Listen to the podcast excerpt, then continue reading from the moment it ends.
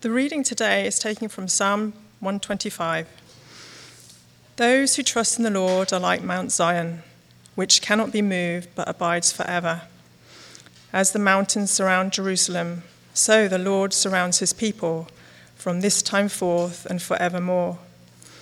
For the scepter of wickedness shall not rest on the land allotted to the righteous, lest the righteous stretch out their hands to do wrong. Do good, O Lord, to those who are good, and to those who are upright in their hearts. But those who turn aside to their crooked ways, the Lord would lead away with evildoers. Peace be upon Israel.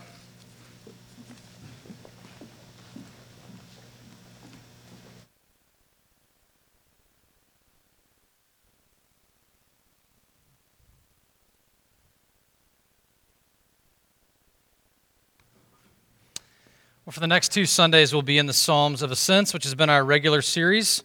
And then we'll have a couple of Sundays uh, where we'll be in an, a mini Advent series where Claire Hine and I will be preaching those sermons. That'll be fun to do that together. And, uh, but for the next couple of weeks, we're going to be back in our Psalms of Ascent series, uh, which is a journey series talking about the journey of discipleship. And in this series, as we study the Psalms, it's easy to think about the Psalms as being just applying to ourselves. It's easy to think of that for us as individuals, and that is good. That's normal to do. But it's really important to remember throughout these Psalms that these Psalms were sung by a congregation together as they were journeying up to the mountain of Jerusalem. Recently, Andy and Drew and I went out on a pastor's retreat and we went up to the Shenandoah National Park. I'm showing you these pictures for a couple reasons. One is I want you to get your mind in the mountains because this is where the mind of the psalmist was. This is a picture that I took.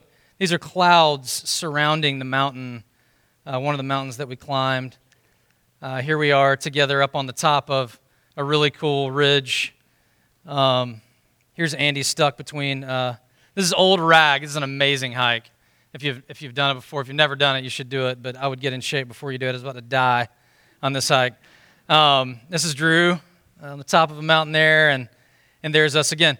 But we pastors together, you don't see what we do behind the scenes. We spent a lot of time together with Joe Jackson, who couldn't make it on this trip. He would love to have been there because we were in Charlottesville, which is where his alma mater is. But we were texting Joe throughout the time, like, oh man, we were in this chapel where he used to lead worship with Kisa and all this stuff. So, but we work together really hard every week to put together the worship service.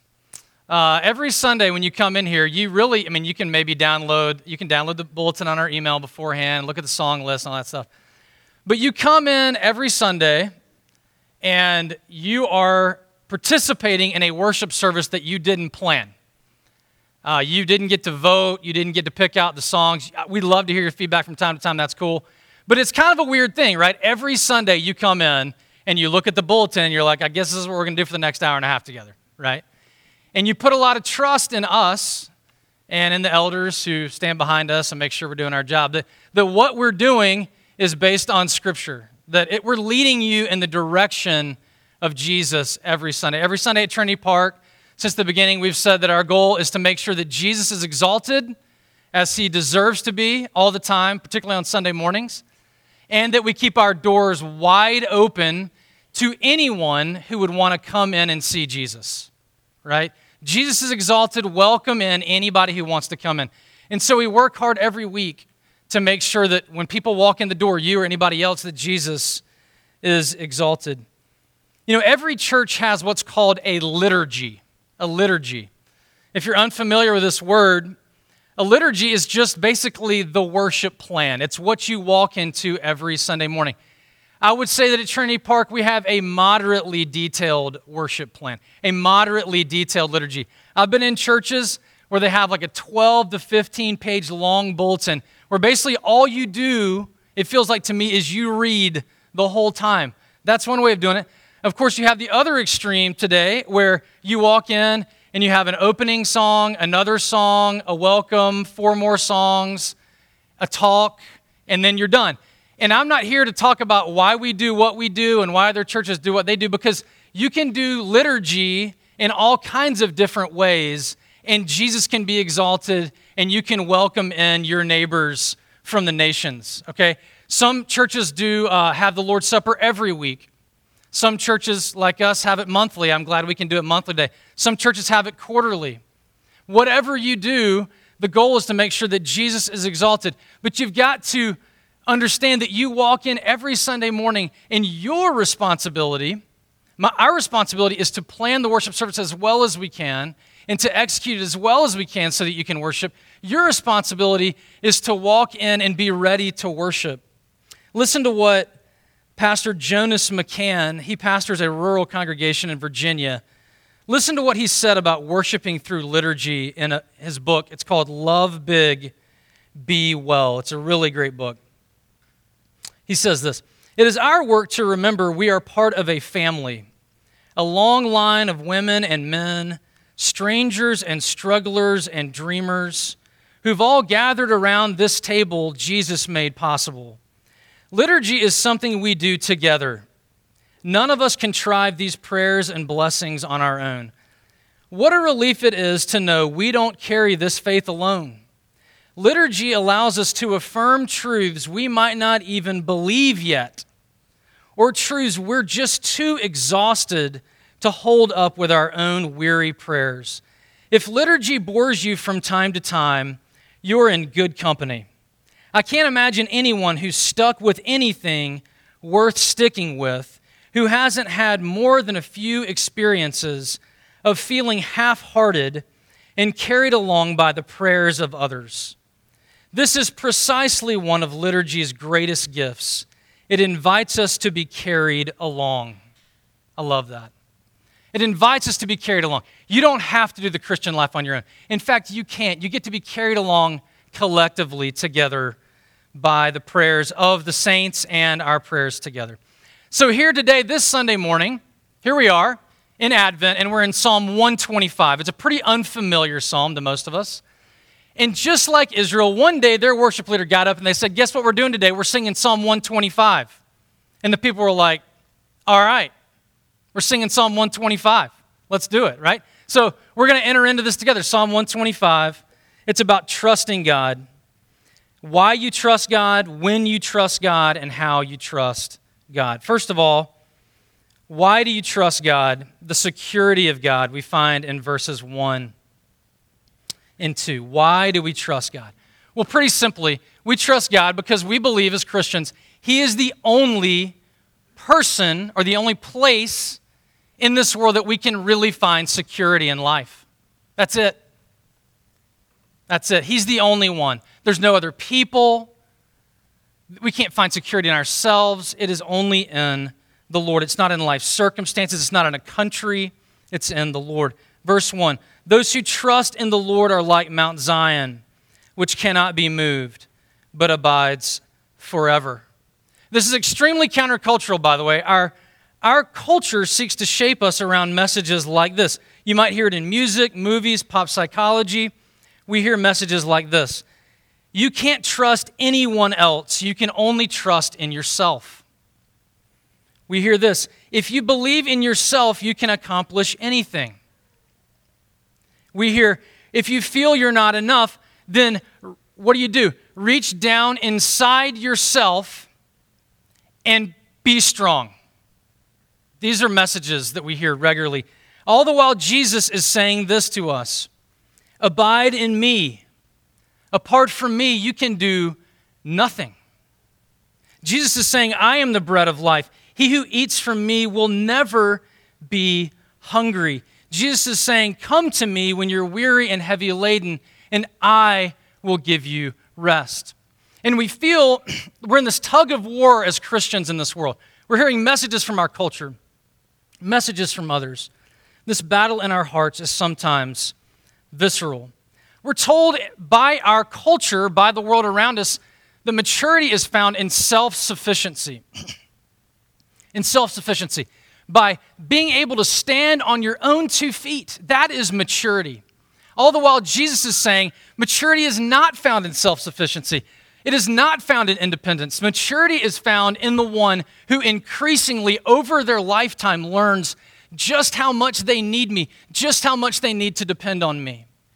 That is what Jesus is saying about maturity. It's a tug of war for our understanding of what maturity is. Nine years ago, when Olivia and I and a core team of 16 families, mostly from Peace Church, a few from Church of the Good Shepherd, planted this church, we came up with five core values. We probably should talk about these values more often than we do. But one of these values, the very first one, was dependence. Dependence. I don't know of another church that has this value, but we chose dependence because as we observed in our greater culture of the West and in our particular culture in Cary, we are a people here who pride ourselves on our smarts, our affluence, our belief, our core belief that if we just put our mind to it, then we can figure out anything. We can accomplish anything. In the face of this, as a countercultural statement, we were saying we actually only believe, really, what we believe, even though we're part of this culture and we struggle to believe this at times. What we really believe is that we can't do anything. We can't do anything worth doing if Jesus doesn't do it through us. And so we came up with this core value of dependence. Now, it is so easy to state on a set of core values that we want to be a dependent church, right?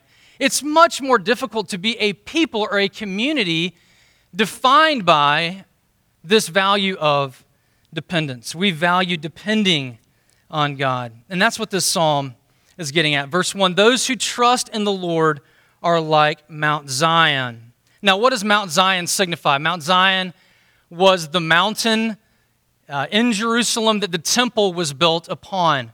And so, what the psalmist is saying is not, uh, we find our security in this mountain itself what he's saying is, we find our security in the God who lives in the temple who is on this mountain. We find security in the character of God, the abiding character of God, which does not change, which lasts forever. That was a special mountain to the people, but their confidence ultimately wasn't in the mountain. Their confidence was in the God who dwelt on the mountain. And so when we say that our trust is in Mount Zion, what we're really saying is our trust is in the God of Zion, the one who dwells forever, immovable, and eternal. Then, verse 2 As the mountains surround Jerusalem, so the Lord surrounds his people from this time forth and forevermore. So, the first allusion is to God being under us as our rock, our stability upon whom we can build our life. Now, this analogy is God surrounding us as a set of mountains, a range of mountains, protecting us from anyone who would assail us. The metaphor here is that if we simply will locate our lives in God, then He will be our protector.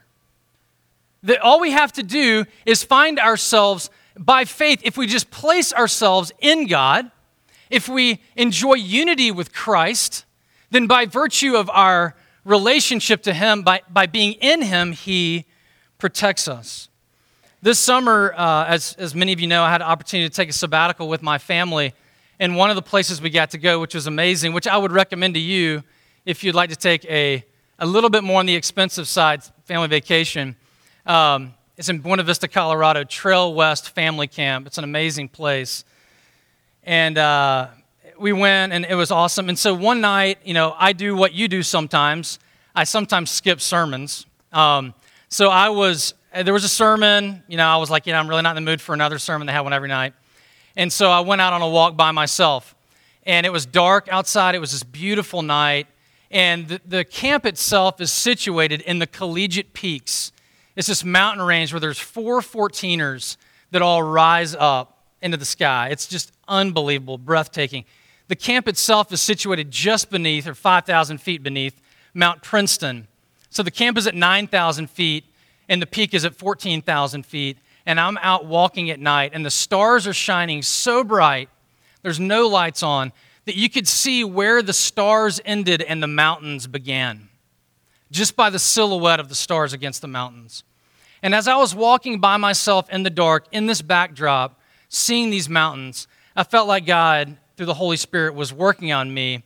And He was saying, Corey, do you really believe that I would love you as much as I do right now if you never did another hour of ministry again, if you never preached another sermon, if you did something else, would you still believe that I love you as much as I do right now? And God was speaking to me about his love for me, not, not his love for the world, not his love for this church, not his love for my family, just his love for me. And I found as God was working on my heart this incredible assurance of God's love for me. And what, what was going on there? Simply by being located in God, simply because God loves me, here I am surrounded by these mountains as a picture of God's love. And simply by being located in the love of God, I can enjoy this rest and this freedom. As free as it was to walk on a beautiful night in the middle of Colorado in these mountains, as sure as that experience is for me in that moment, that experience of God's love for me, protecting me, surrounding me, is just as real. You don't have to go to Buena Vista, you don't have to go to Jerusalem. You can sit right here in these weirdly colored chairs and you can enjoy God's love for you. It doesn't matter what's going on in your life because God is, and as we locate ourselves in Him by faith, He protects us, He shelters us, He's a fortress for us against the storms of life. You know, Eugene Peterson said this in a long obedience in the same direction. He said, My feelings are important for many things, they are essential and valuable. They keep me aware of much of what is true and real, but they tell me next to nothing about God or my relation to God. My security comes from who God is, not from how I feel. Discipleship is a decision to live by what I know about God and not what I feel about Him or myself or my neighbors. God is security for us simply because we know Him through Christ. He is security for us. It doesn't matter what our culture says, it doesn't matter what our feelings say, it doesn't matter what anyone says. God is security for us at any given time in the midst of our lives. So, how can we, instead of living in the confusion that our culture brings, or our feelings bring, or maybe our relationships bring, how can we live in the security that's offered for us in Christ? Well, I first heard Tim Keller say this phrase that we need to be preaching the gospel to ourselves.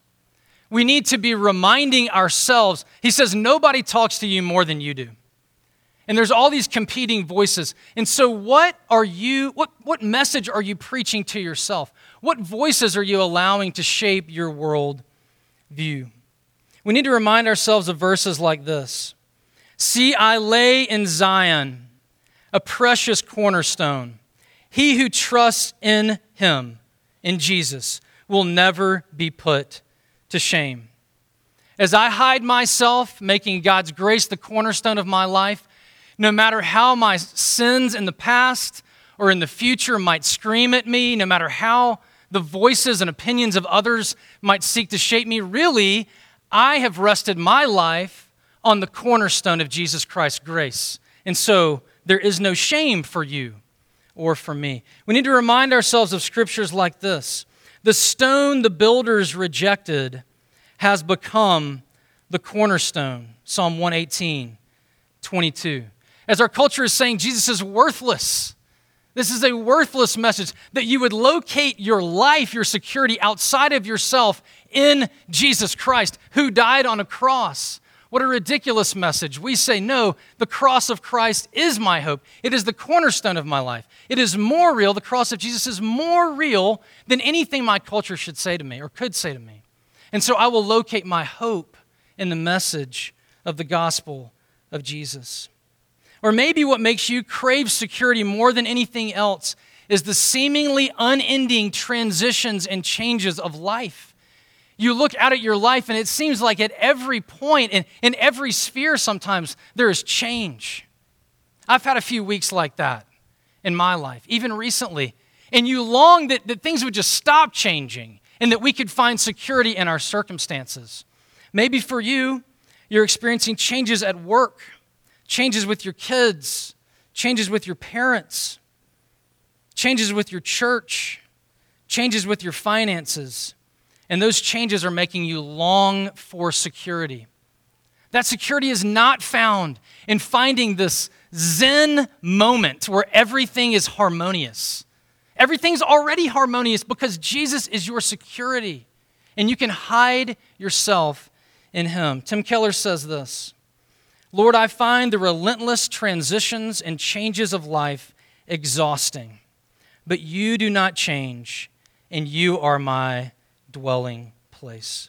How beautiful are these two opening verses. Those who trust in the Lord are like Mount Zion, which cannot be moved but abides forever. As the mountains surround Jerusalem, so the Lord surrounds his people from this time forth and forevermore. So we trust God because he is our source of security. But it's almost as like the psalmist predicts our rebuttal. Maybe we might say, but you don't know how evil the world is around me. You don't know the challenges that I face in life. You don't know how desperate I am because of the, the challenges that I face, the evil that surrounds me. The second point this morning is the limits of evil. We find that in verse 3. When do we trust God? We trust God in the midst of a wicked and evil and broken world. And this is the only place we can learn to trust God. Verse 3 For the scepter of wickedness shall not rest on the land allotted to the righteous, lest the righteous stretch out their hands to do wrong.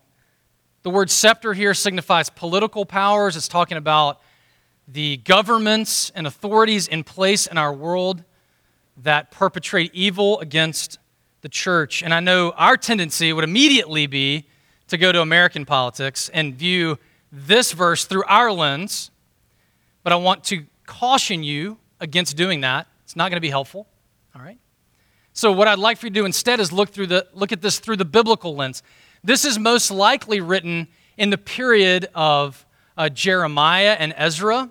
It's a period for the people of God where the people experienced great persecution, great opposition, not full on the worst they ever experienced, but it was bad.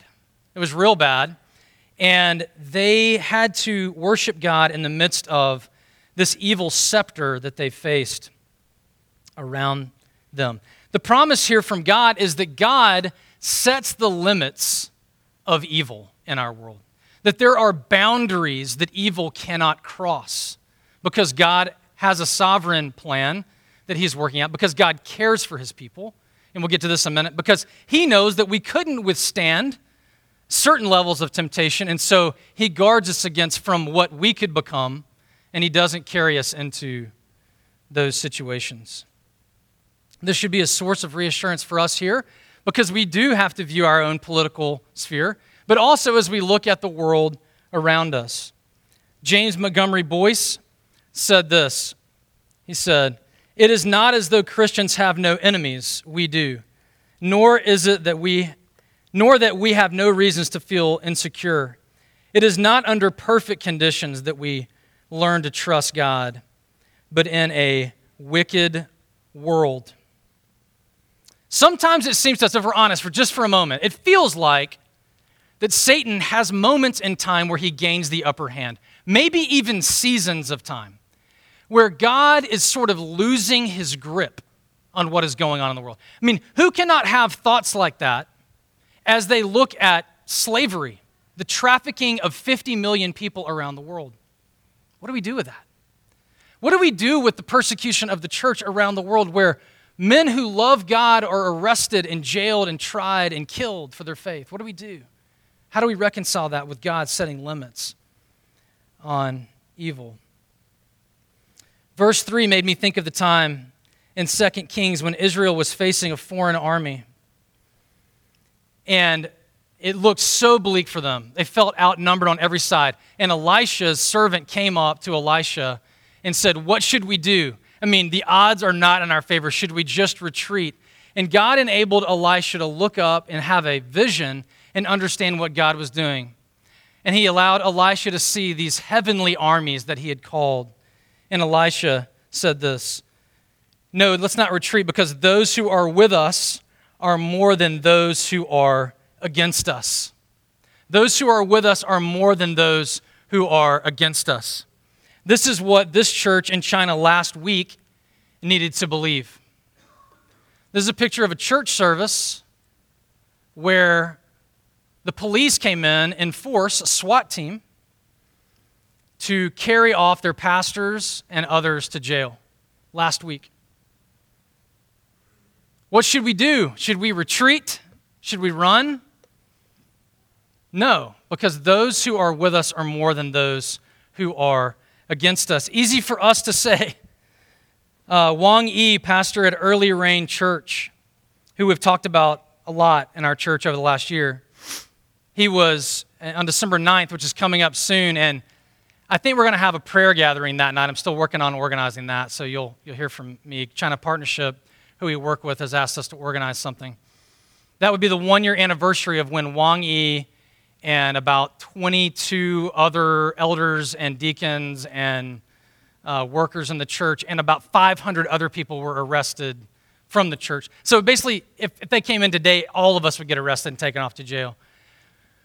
But they have systematically persecuted the elders of the church and the leaders of the church so that now only two are, are in jail the librarian and Wang Yi, the pastor. Now, the librarian on Friday of last week was tried, and he was, if he would have just said, you know what, I agree with the government in some kind of a half measured way, then they would have let him go free. It wasn't even a full confession, it was just a halfway confession. And he was unwilling to cooperate with the government. So they sentenced him to four years in prison. Wang Yi's trial is this week, possibly tomorrow. And he's not going to agree with the government either. And he's probably going to get 10 years to life in prison. Why are they willing to go through this? Because they believe that those who are for them are more than those who are against them. They believe that God is their defender. That even if right now it looks bleak, in the end, they will win the war because God will win the war. In the end, this is just a moment in time. And right now, it looks like these forces outnumber the church in China. But the church will win. The church will win. I heard a, a pastor in India one time, was a great sermon. Actually, preached it at Peace a while back, like 10 years ago. And he is an, is an Indian pastor, Isaac Shaw. And the whole sermon was if you are with God, you win. And are, you, if you are with Satan, you lose. If you're with God, you win. With Satan, you lose. He said it over and over and over again. Very helpful. I remembered it 10 years later. If you're with God, you win. You're with Satan, you lose. We just have to hold on in the midst of the trial. We believe that Psalm 34 7 is true. The angel of the Lord encamps around those who fear him, and he delivers them. Why does God limit evil? Why does he do this? Well, it says, The scepter of wickedness shall not rest on the land allotted to the righteous, lest, unless, as way we'd say that now, the righteous stretch out their hands to do what is wrong. What, what that means basically is like, he's trying to keep us from where we could go. He's trying to keep us from the extent of how far we could fall. 1 Corinthians 10 13 says that God will not allow us to be tempted beyond what we can bear. God sets a limit to evil. Now, you may look at your life and you, you think, how can I reconcile the evil that I've experienced in this world with that reality of the gospel? I'm not sure. We should have a conversation about it. Those are difficult questions. Let's walk into that together. But you can know that ultimately, the evil that you face, whether it's from a scepter of wickedness, a, for, a government, government power, or it's an evil authority in your life that you just can't believe God is allowed to exist this long. God is at work. God is in power. He is setting a limit on evil. He is at work in your life. He will not allow evil to go beyond what you can handle. And sometimes he calls us not to stay in a situation where we're being abused or something like that. Sometimes he's calling you, actually, every time if you're being abused, he's calling you to get out of it, okay? You're not called to remain underneath. If you're, if you're interpreting this, I just feel like I need to say this, not my notes. If you're interpreting this through the lens of, well, then I am being oppressed by evil powers and it's abusive. No. The answer isn't that you stay, the answer is that you get out. God provides answers outside of that abusive relationship. That's how He protects you. So don't take it there, right? Okay. So when do we trust God? We trust God in a wicked world. Why do we trust God? Because He is security for us. And then finally, how do we trust God? We engage in the prayers of God's people, the prayers of God's people. Let me start with this quote from Eugene Peterson in A Long Obedience. Some have supposed that the Christian life is teetering and wobbling along a rail, taunted by the devil and his angels. With some skill and a lot of luck, we might just make it to heaven, but it's an uncertain business at best. Psalm 125 says that it is not the way that is not this way at all. Being a Christian is like sitting in the middle of Jerusalem, fortified and secure. And so the last sentence is peace over Israel. A colloquial translation would be relax. We are secure. God is running the show. I love that. I think so often we feel like that is the Christian life. We're, we're walking along like a railroad rail, and, and people are throwing rocks at us. And if we fall off at any given moment, God's going to be displeased with us, and we might not even make it to the end. And that's the Christian life. The, the picture offered for us, the assurance offered for us in Psalm 125 couldn't be more different. The picture of the psalm is that you are sitting secure and relaxed in the middle of a mountain range where you are being taken care of. In that view of God, those two opposing views, I'm teetering on a rail and I am secure, relaxed in Jerusalem, will greatly impact how you pray because it impacts how you perceive your God. There are three prayers that we will learn to pray as we learn to relax in the security of God. The first prayer is Do good, O Lord, to those who are good, and to those who are upright in their hearts. Do good, O Lord. Do good, O Lord, to us and to those whom you love, to those whom we're in community with. You know, as Christians, we can be kind of weird about prayer sometimes. It can be really stoically awkward. We find it sometimes hard or we, we feel mixed about praying for good things for ourselves. I mean, particularly when you see something like what's going on in China or what's going on with these people with IJM, we feel like these are all first world problems that we face. And you know what? They maybe they are, okay? But still, who are you going to pray to if you desire for good things to happen in your life? Exactly where is that goodness going to come from? Because it's not going to come from you, right? James 1:17 says, "Every good and perfect gift comes from above. It comes from the Lord." And so there's nothing wrong. Of course, as this psalmist prayed, his main prayer, his main prayer was, God, send us a redeemer. Send us a redeemer. Lord, set the world to rights. This world is broken. All of these prayers are prayed with Advent in view. Advent is we are sitting here. This is the first Sunday of Advent. What does this mean here? It means we are sitting between the now and the not yet. We're sitting between the now and the not yet. For the psalmist, now God had already provided Jerusalem, and it was somewhat secure, and he was grateful for it. He was longing for a day when Christ would come or a Redeemer would come and set the world to rights and make him ultimately secure. We sit here in Advent and we look back to the first coming of Christ.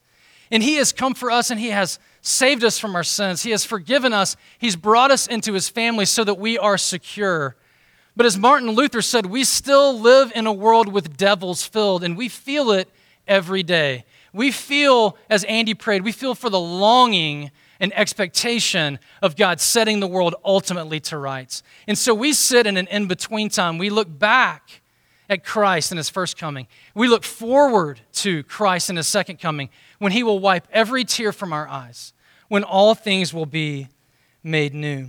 And so in this in between time, we look back to our Redeemer who has come and we pray, Lord, send us Jesus. Send us Jesus. We need Jesus. We need Jesus to come back for us. But while we're in this Advent season, which is really symbolic of all of our lives, what else do we pray for? Lord, do good. Do good to me. Do good to our family. Do good to our church. We have hinged everything on you. Everything in our lives, we have hinged on you. We've hinged our finances on you. That's why we give more than we think we can. We've hinged our time on you. That's why we serve more than we feel like we have the bandwidth for. We've hinged our community on you. That's why we align ourselves here and not with everybody else. We've hinged our life on you. That's why we lead our children to know you and not to pursue uh, unlimited wealth or power like you might in another worldview. We have hinged everything on you. And so do good to us, God, because where else is good going to come from? Do good to us. And so don't be stoically awkward as a Christian about praying for good things for your life. You should pray that your kids will know the Lord. You should pray. If you feel like you need a new home, pray for it. If you feel like you need a raise, pray for it. If you feel like you need God to work in your marriage, pray for it. If you feel like God needs to work in your community, pray for it. You should pray for it. You shouldn't be weird and only pray about things that directly relate to the coming of Jesus or Jesus as a redeemer or something very only narrow in the scope of what Jesus has come to do. Jesus has come to make his blessings flow as far as the curse is found, and so you can pray for anything. Under the sovereignty of God, God will take care of answering your prayers, right? He may say, you know what? I know you want that good thing. That's not what I want for you. I want something else. And that's okay. You don't need to predict the sovereignty of God. Just pray. Pray for God to do good to you and to those around you. The second prayer that we pray in verse 5 is But those who turn aside to their crooked ways, the Lord will lead away with evildoers. So here we don't just pray for the curbing of evil in our world, we pray also for the full punishment of evildoers.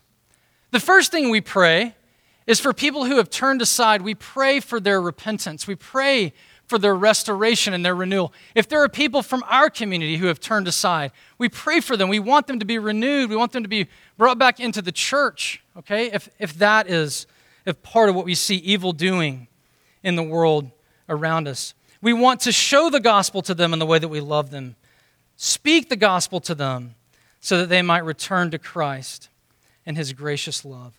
I want to say that I don't know where you are. You may feel like you've wandered off. There is no place you can find yourself this morning. There is no place in all the world where God cannot bring you back from wherever you are. And so that is our prayer for anyone who has turned aside but also, we pray for the punishment of the crooked, those who are not going to turn. As we look at something like slavery and sex trafficking in the world, as we look at these, these police officers in China who are raiding the church, we pray for their repentance too. I don't know what God's going to do, but ultimately, one of the greatest things about being a Christian is that you know that God is going to bring justice in the world. He is not going to let evil go unpunished. We get all excited about it, and we should praying about the gospel and about renewal. We should also be excited to pray for the ending of injustice in our world. One day, IJM won't need to exist. One day. Because God will make things new and He will punish the crooked. Trusting people pray often for God to visit his people with good, and they pray for God to visit the crooked with his justice.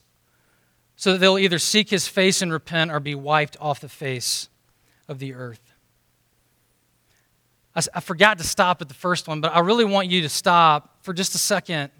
I forgot to, in the first section about praying for good. So you can do it both at the same time. What good do you want to pray for to God, for God to accomplish in your life or in our church? or in the world. And then you can also think for a minute, I'll give you a little bit longer. What evil do you long for God to end in the world that you want to put as part of your prayers uh, for the coming Advent season? So think about what good are you praying for and what evil are you praying God will bring his justice in? Take a second. You can write it down or you can just think about it in your mind.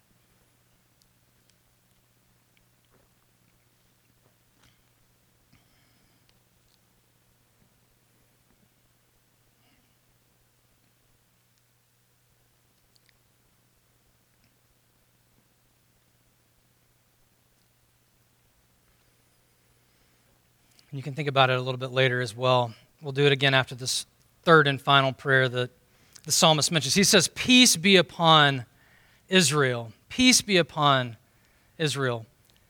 This word peace means much more than emotional peace or tranquility of circumstances or something like that. What it means is that we long for God to bring his shalom in the world. His shalom. Shalom is wholeness or fruition, whereas in the curse, all of creation was broken. Another way of putting that is bottled up. We were unable to achieve, because of the curse, all that God intended, all the goodness God intended for his creation. And what God does in his second coming, what he will do when all things are made new, is he will set the world to rights. He will bring fruition where there is a bottling up. He will bring wholeness where now there is injustice and brokenness. And so, people who love God, people who are walking with God and praying these prayers, often pray for God to bring not just healing, but longing for full redemption, not just justice, but for complete wholeness in the world, for all things to be made new. So, what area of our world are you longing for to see this kind of shalom, this kind of full, fully realized wholeness in the world? Think about what you'd like to pray for that you'd be able to see wholeness in. It could be in a relationship in your life, it could be something you see in the world around you. Ask God to bring wholeness in these broken places right now.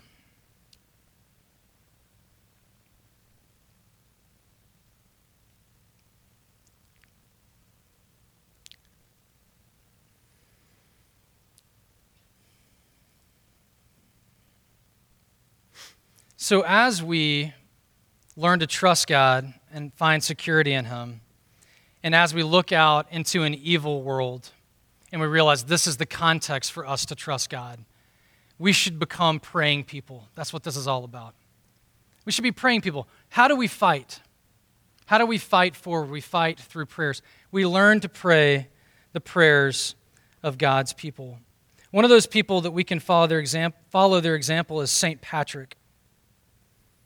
St. Patrick wrote this as a journal entry in the 5th century in Ireland, and it's now become a famous prayer. I was really encouraged by this this week. He says, I arise today through God's strength to pilot me, God's might to uphold me, God's wisdom to guide me, God's eye to look before me, God's ear to hear me, God's word to speak for me, God's hand to guard me God's way to lie before me. God's shield to protect me. God's host to save me from the snares of devils, from the temptation of vices, from everyone who shall wish me ill. Christ to shield me today against poison, against burning, against drowning, against wounding, so that there may be an abundance of reward. Christ with me, Christ before me, Christ behind me Christ in me, Christ beneath me, Christ above me, Christ on my right, Christ on my left, Christ when I lie down, Christ when I sit down, Christ when I arise. I arise today through Christ's mighty strength.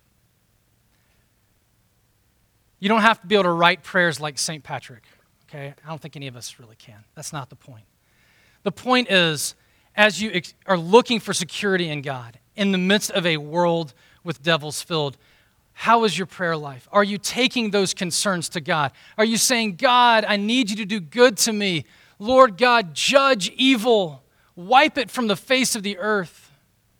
And, Lord, I long for the day when all things will be made new, when full wholeness will be brought where there is now brokenness. Lord, I long for that day. Are you living in the surrounding of the mountain. Prayer is one way we do that. How do you rest? How do you relax?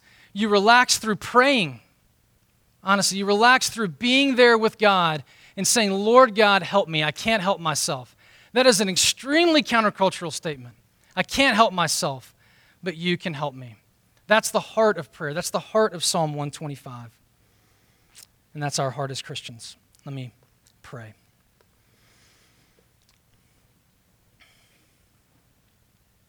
Lord God, as we come to you, uh, as we transition to taking the Lord's Supper, Lord, we recognize that you are our security. Lord God, we walk through all kinds of challenges in life. If we were to make a list of them together as a congregation here today, it would number in the thousands of challenges that we face.